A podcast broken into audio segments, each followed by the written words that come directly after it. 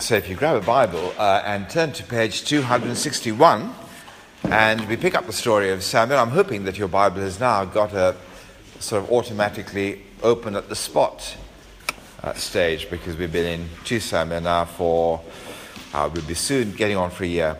But uh, 2 Samuel, we've done 1 Samuel, now we're at 2 Samuel, chapter 10, page 261. Let me read to you all 18 verses. After this, the king of the Ammonites died, and Hanun, his son reigned in his place. And David said, I will deal loyally or kindly with Hanun, the son of Nahash, as his father dealt loyally with me. So David sent by his servants to console him concerning his father. And David's servants came into the land of the Ammonites. But the princes of the Ammonites said to Hanun, their lord, Do you think because David has sent comforters to you that he is honoring your father? Has not David sent his servants to you to search the city and to spy it out and to overthrow it? So Hanun took David's servants and shaved off half the beard of each and cut off their garments in the middle at their hips and sent them away. When it was told David, he sent to meet them, for the men were greatly ashamed. And the king said, Remain at Jericho until your beards have grown and then return. When the Ammonites saw that they had become a stench to David, the Ammonites sent and hired the Syrians of Beth Rehob and the Syrians of Zobah, 20,000 foot soldiers, and the king of Maacah with a thousand men, and the men of Tob 12,000 men. And when David heard of it, he sent Joab and all the host of the mighty men. And the Ammonites came out and drew up in battle array at the entrance of the gate. And the Syrians of Zobah and of Rehob, and the men of Tob and Maacah, were by themselves in the open country. When Joab saw that the battle was set against him, both in front and in the rear, he chose some of the best men of Israel and arrayed them against the Syrians. The rest of his men he put in charge of Abishai, his brother, and he arrayed them against the Ammonites. And he said, if the Syrians are too strong for me, then you shall help me. But the if the Ammonites are too strong for you, then I will come and help you. Be of good courage, and let us be courageous for our people and for the cities of our God. And may the Lord do what seems good to him. So Joab and the people who were with him drew near to battle against the Syrians, and they fled before him. And when the Ammonites saw that the Syrians fled, they likewise fled before Abishai and entered the city. Then Joab returned from fighting against the Ammonites and came to Jerusalem. But when the Syrians saw that they had been defeated by Israel, they gathered themselves together. And Hadadezer sent and brought out the Syrians who were beyond the Euphrates, and they came to Helam, which Shobach, the commander of the army of Hadadezer, at their head. And when it was told David, he gathered all Israel together and crossed the Jordan and came to Helam. The Syrians arrayed themselves against David and fought with him. And the Syrians fled before Israel, and David killed the Syrians the men of 700 chariots and 40,000 horsemen, and wounded Shobach, the commander of their army, so that he died there. And when all the kings who were servants of Hadadezer saw that they had been defeated by Israel, they made peace with Israel and became subject to them. So the Syrians were afraid to save the Ammonites anymore. But that's what we're going to be looking at, that story, in our Bible study today. And I think our children are going to be studying that in their little group. So if Natalie leads them away, uh, the table is all set up for them, I can see. And the rest of us, keep page 261 open because we'll be very, very closely looking at what was written there and what we've just read. Okay? So there we go. Now, as they head off to their little group, uh, not bad to come at this part of the Bible with a question, and that is what is your view of God? Or maybe more importantly, where does your view of God come from? Now, a lot of people will say, well, lots of different places, really, because if you've got another religion that you follow, well, there are so different religions. They all have their holy books, and a lot of people's view comes from their holy books, and they get information about God from there. I guess if you're a white Brit, we tend not to do holy books all that well. We kind of get our Bible stuff or our God stuff from the Beeb. So the latest BBC documentary will give you Professor Flannel with uh, the latest uh, stone that he's discovered, which has a particular funny shape, and he'll draw all his uh, knowledge about God from there and tell you why that's more convincing than any book. So either you get your book, uh, your, your, your, your, your God picture from the Beeb or from the books, but certainly there are so many theories of what God is like. And people keep asking us, don't they? How do we know which one's right?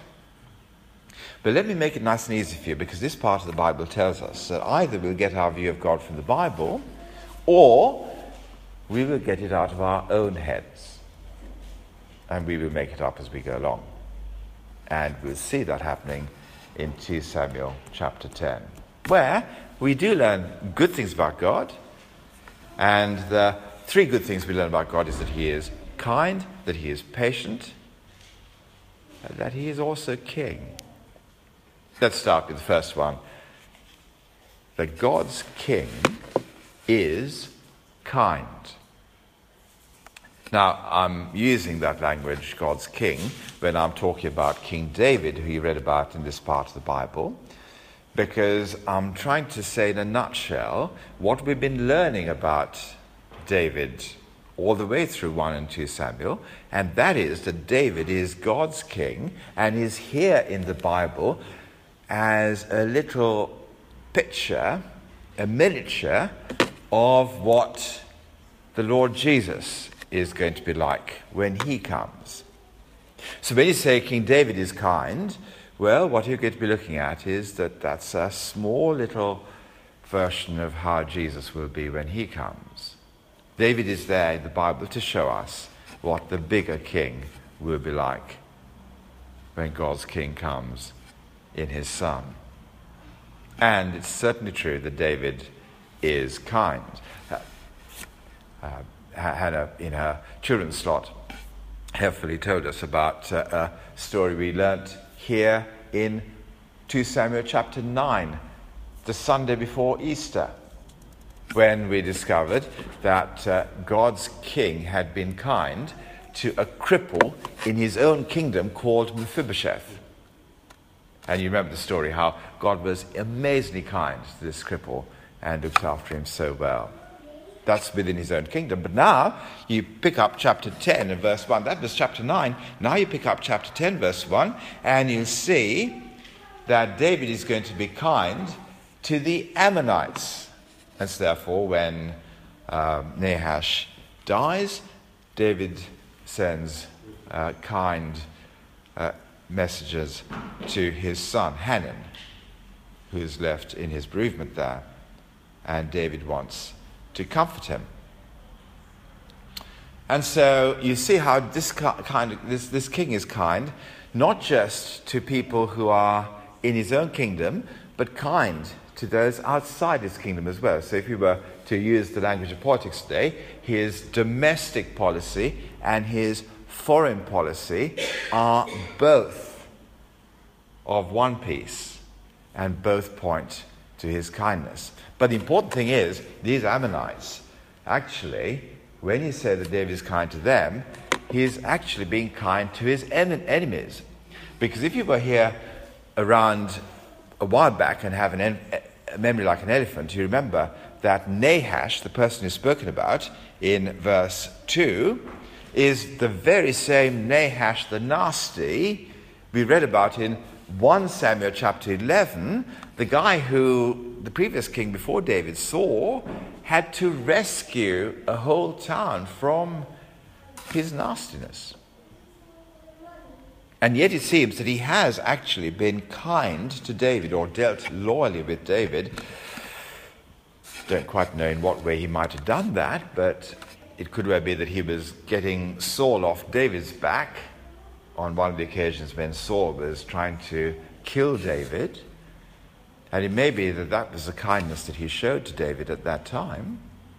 Certainly wasn't a very big kindness because it's not mentioned very much.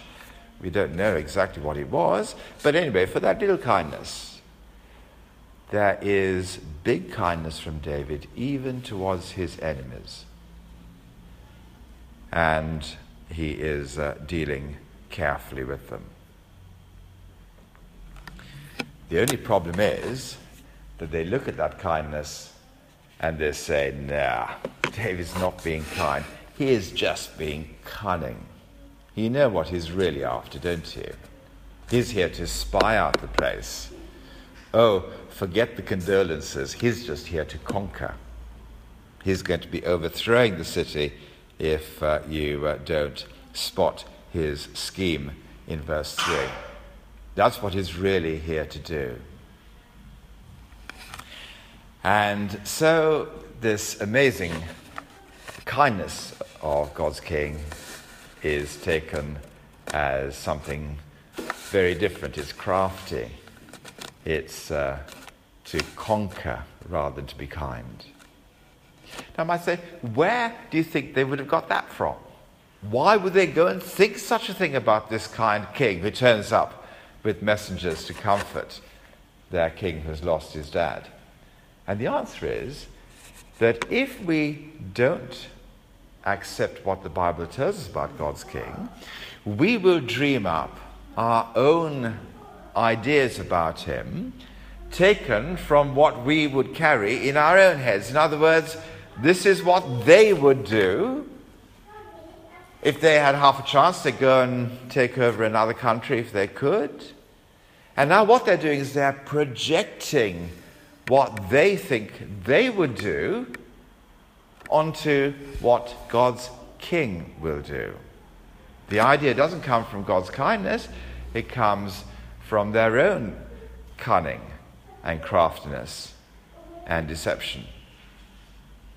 And they project that onto God's king. Now, that's exactly what they did with Jesus.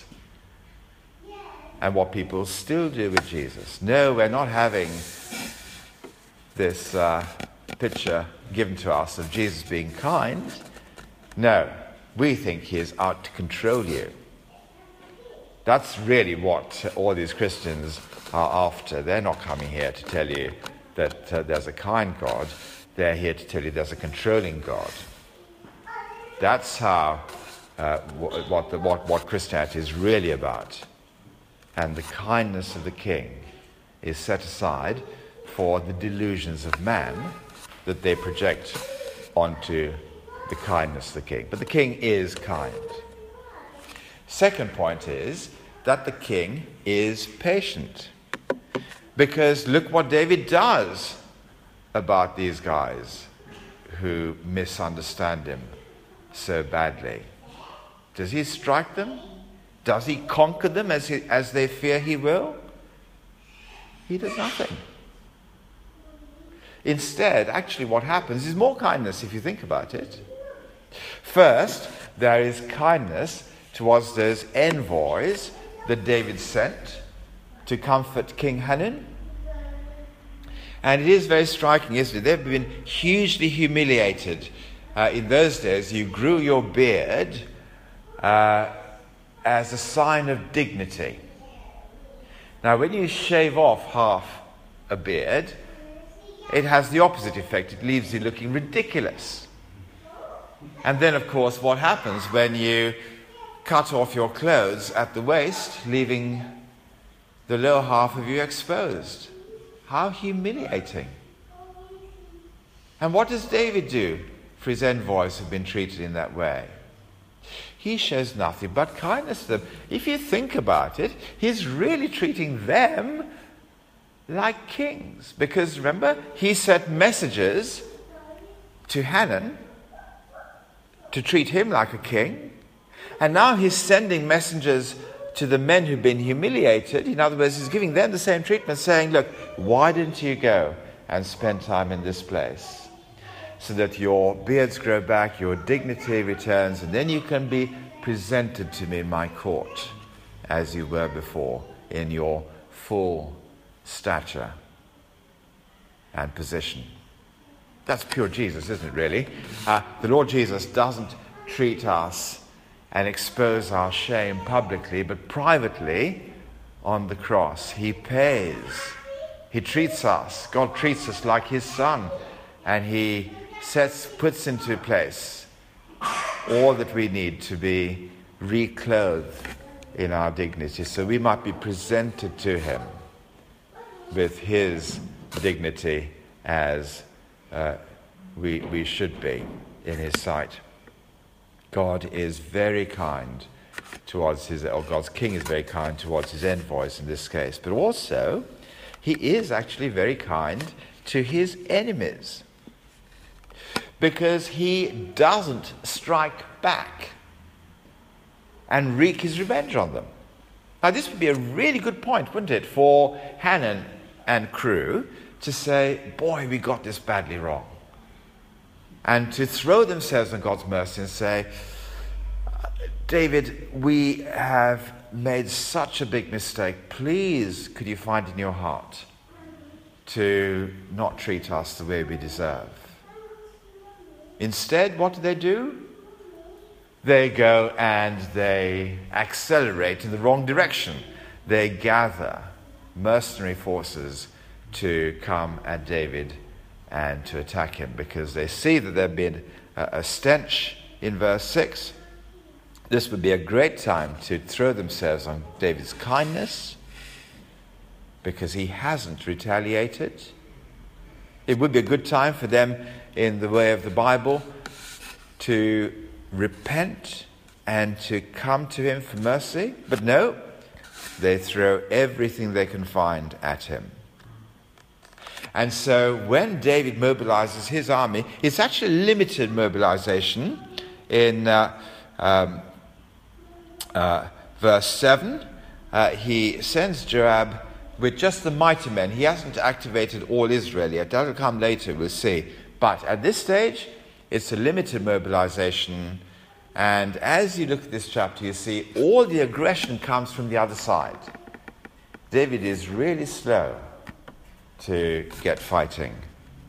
And yet, they've arrayed this huge army against him, and Sir Joab is sent out with his brother to meet them. Now, what the enemy does is it has the Ammonites uh, by their city, and then the Syrians that they've hired in, they're out uh, in the open field, open country. So David's forces are caught in the middle, and therefore the battle plan is to crush them with an attack front and back. And it clearly is a threat because Joab is not confident in what the outcome will be. He tells his brother Abishai, Look, if they get uh, too much for you, I'll come over and help you. And if the Syrians get too much for me, I'm looking to you to come and help.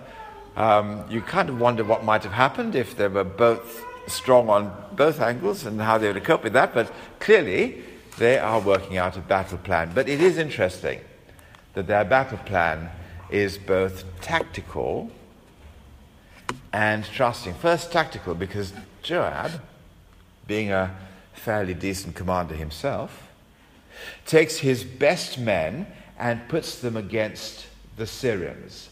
In other words, has them fighting the mercenaries. If you're up against professional soldiers, you need people who are especially good in the art of warfare. And so that's what uh, David does. He chooses in verse 9 some of the best men of Israel and arrayed them against the Syrians. The rest of his men he put in charge of Abishai's brother, and he read them against the Ammonites. They're the home team, and uh, he's confident that Abishai would be able to uh, play them and win. But while he is getting his tactics right, it is interesting to see how he is trusting as well. Not just tactics, but trust. Because he then goes on to say, Be of good courage and be courageous for our people and citizens of God, and may the Lord do what seems good to him. Again, he doesn't tell God what he's got to do. Well, we're definitely going to win now because God's on our side. And in fact, when you hear someone speak like this and say, well, let God do what is good in his sight, we might just want to take him away and scold him for not believing enough, for his lack of faith. Come on, Joab. This is God you're talking about. Of course, you're going to win. But I want to suggest to you that actually God is perfectly happy with this kind of prayer. Let God do what is good for him, because certainly doesn't stop God giving him a very easy win. It's exactly what happens. So God clearly doesn't disapprove of Joab talking about him in that way. And I want to suggest actually it needs more faith for us to trust God to define what is good and then to have the power to execute what is good rather than us feeling, no, we've got to be the ones that tell God what He's got to do in the name it or claim it kind of way that a lot of people tell us uh, faith is uh, wanting us to do. And so they trust, and so they win. And yet again, you see, can you see the patience? Because after they win in verse 14, what do they do? Do they go and tear the city apart? No. Joab returns from fighting against the Ammonites and comes back to Jerusalem. So he does what he has to do, and then he's gone home again. It's not like the full anger of David is going to be expressed at this stage. God is kind, God and God's king is patient. But God's king, thirdly, is king. And that's what the Syrians find when they, in verse 15, decide to gather themselves together again. You wonder why. Why are they going to do this? I mean, hasn't God's king shown them that he wins his battles? No, it is crazy, isn't it? That some people think that, yeah, okay, those guys lost, but I'm going to be, it's going to be different with me. Maybe that my troops didn't fight so well when they were commanded by Helen. After all, what does he know about warfare? He's only just become king. I know what I'll do. I'll get a seasoned veteran in there, Shobach, the commander of my army. Well, he'll lead. We'll get a few extra Syrians too from across the Euphrates, and this time we'll go on the warpath, and David is not going to be able to do a thing about us. We are going to overwhelm him like he has never uh, been overwhelmed before. And again, the threat level is sufficiently high for David to gather all Israel this time, not just the, the mighty men. This time there's a, a full gathering of uh, everybody in verse 17 at the bottom of the page where it was told David he gathered all Israel together, and he himself is leading the army this time. He crossed the Jordan and he came to Elam. And again, there is this huge war to be fought. But it is fought, and it is very easily won, isn't it? And this time, finally, you get sufficient uh, casualty numbers to be recorded. This time, there is a mass defeat. There are thousands of people who are now killed because they took on God's king. And it's a complete game changer for uh, the Syrians because from now on they are a spent force, they are a defeated force. They make peace with Israel, become subject to them, and they are never going to go out to help the Ammonites ever again. This has been massively divisive, uh, decisive. Previously, at the end of the first battle, at the end of verse 14, there was no major bloodbath. But now, you've got the casualties that came up against God's king and lost. And significantly lost. And you might say, why is there this craziness? Why is it that when it is so obvious that God's king is not going to be defeated. Why is it that people are going to come and attempt a fresh onslaught against him? Why is the history of the world like this? That time after time after time, people try and put down God's king and conquer him and find that they lose. Why is it that they want to return? Why, why is it they think that this time for them it'll be different? And yet that is the history of our world, isn't it? And that is the history that we're going to be going through. Because it's a repeat that doesn't stop. And the next wave comes. Well, God's king is kind. God's king is patient. God's king is still king, and he is king. The Syrians might think they'll win, but the Bible promises us the end of the story will be that every knee will bow and every tongue will confess that Jesus is Lord. What's that got to teach us today? Well, maybe that you're someone who's just uh, thinking through Christian things uh, and you're at the start of doing that. What can we learn? Well, it is a major, major lesson, isn't it, that God's King is kind. I think it is the most important lesson to start with that we need to get right. Because right from the Garden of Eden, the thought comes into our minds that God isn't like that, but actually He is. But we need to be absolutely clear about this one thing that God's kindness always has got a purpose to it. You know what the kindness of God is meant to lead to? Well, keep your finger in page 261 and turn to page 940 and to Romans chapter 2 and verse 4. And you will see where the kindness of God is meant to lead us. Page 940, Romans chapter 2, verse 4. Do you presume on the riches of his kindness and forbearance and patience, not knowing that God's kindness is meant to lead you to repentance? That's where God's kindness is meant to lead. Please do not let it lead you anywhere else. Please let it not lead anyone to thinking that God is kind, I can do what I want and it'll It'll always be well with me because God is kind. No. Read the very next verse, verse 5. But because of your hard and impenitent heart, you are storing up wrath for yourself on the day of wrath when God's righteous judgment will be revealed. God's kindness doesn't lead you to repentance. Then your rejection of that will lead to his wrath. It is so important that we get God right. Now, we might think, well, that sounds, God's not really kind. He sounds a bit like a bully because what he's saying is, I'll be kind to you, and if you don't like my kindness, well, watch what's coming to you next. Sounds like a threat to me, but actually,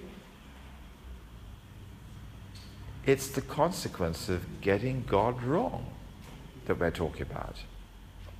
Because if God, the ruler of this universe, is kind, and we refuse to accept that He is, my friend, can I ask you, what greater insult can we throw in the face of God than to think of God according to the machinations of our own understanding and take His kindness as control or kindness as conquering or kindness as craftiness or cunning or anything else. That is to get God badly wrong. Now, of course, we're going to meet up with God in His anger if we do that. But the prime response that we make to God's kindness should be that we don't want to go down that way. And we want to think rightly of Him. We want to come away from those ideas that lead us to think that God is not kind and to repent and to live for Him. After all, the Lord Jesus showed us the great kindness of God even more than David did. He died so those who have misunderstood Him in the past can come back and be eternally a part of His kingdom, where if you read Ephesians uh, 2, you find out that God raises up in the heavenly places that his eternal kindness might be seen to us. That is the view of God that he wants us to have forever. That is what we'll experience. If only we respond to that kindness and don't mistake it for anything else. That's an important thing for us to learn about God's kindness, and particularly not just in 2 Kings, but in the New Testament as well, in Romans chapter 2, verses 4 and 5. Then what about this other um, truth about God's being kind? It is interesting, is it? If we're part of a church uh, circle, if we've had a church upbringing in the past, it is just easy for us to say, Yeah, I know that God is kind. I know that. Uh, um, this is what God is like because I sung hymns about it in church when I've gone.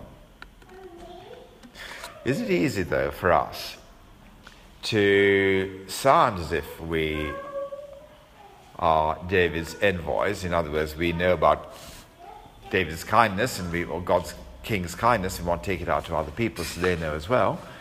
But really, we're more like the Ammonites. That is, we don't trust God's kindness and the levels of our joy, the levels of our generosity can betray that we think that actually God is more into the takeaway business. That's what the Ammonites thought. And so, although we claim to be Christians, we can actually be those who are more Ammonite in the way we are suspicious of God rather than trusting of Him. And there's a warning here for us as well. But thirdly, I think there's another aspect of God's kindness that we need to understand, and that is the fact that uh, we on this estate as a church want to be like the envoys of David and take news of God's kindness to the people who live on our estate. What's the message for us? If you've understood what happened to the envoys, it is that it is likely that we will be humiliated. And it may not be quite as embarrassing as the kind of experience suffered by King David's envoys, but nonetheless, it is a reality, isn't it? Sometimes you come away from a door and a visit feeling really embarrassed that people have said things about our King that are just plainly not true. And we feel so sad as we walk away. Well, my friends, it is important, isn't it, for us to understand what our King is like.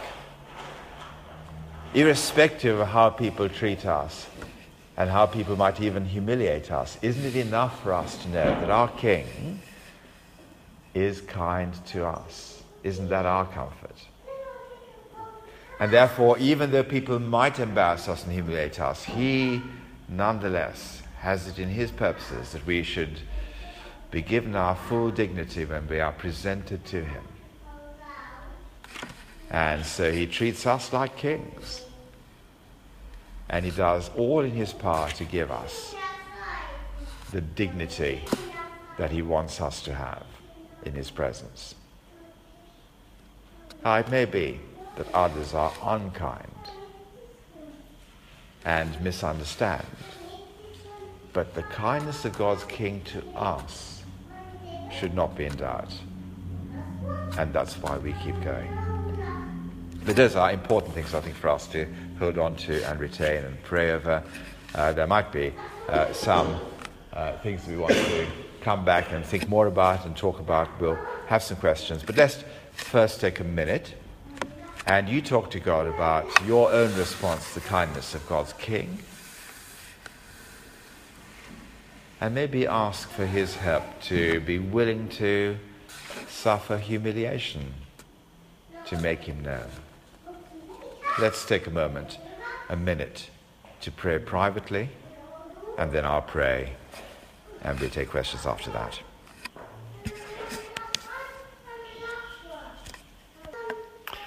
Well, let me pray. Our Heavenly Father, we do want to thank you for the kindness of King David, a mirror of the kindness of the Lord Jesus. And we would love this whole estate around us to become convinced about that, that they might follow him and trust him and love him. And we pray that your Holy Spirit will work to that end.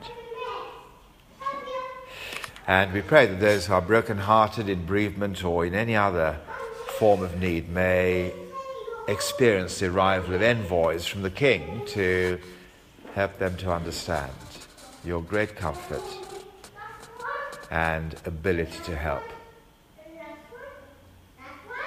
But we pray, Lord, that for us who take the news and who often therefore might well be humiliated every time we go out in some way in some degree. Please, will you help us to rejoice ourselves in the kindness of our King, that we might be willing to take any amount of humiliation from those who reject Him. And we pray that for the glory of His name. Amen. Amen.